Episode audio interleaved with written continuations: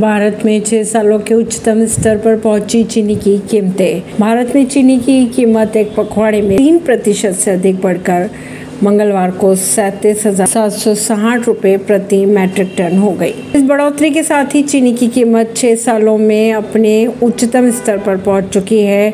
खबरों की अगर माने तो देश के प्रमुख गन्ना उत्पादक क्षेत्रों में कम बारिश होने के चलते चीनी की कीमतों में उछाल आया। नई दिल्ली से।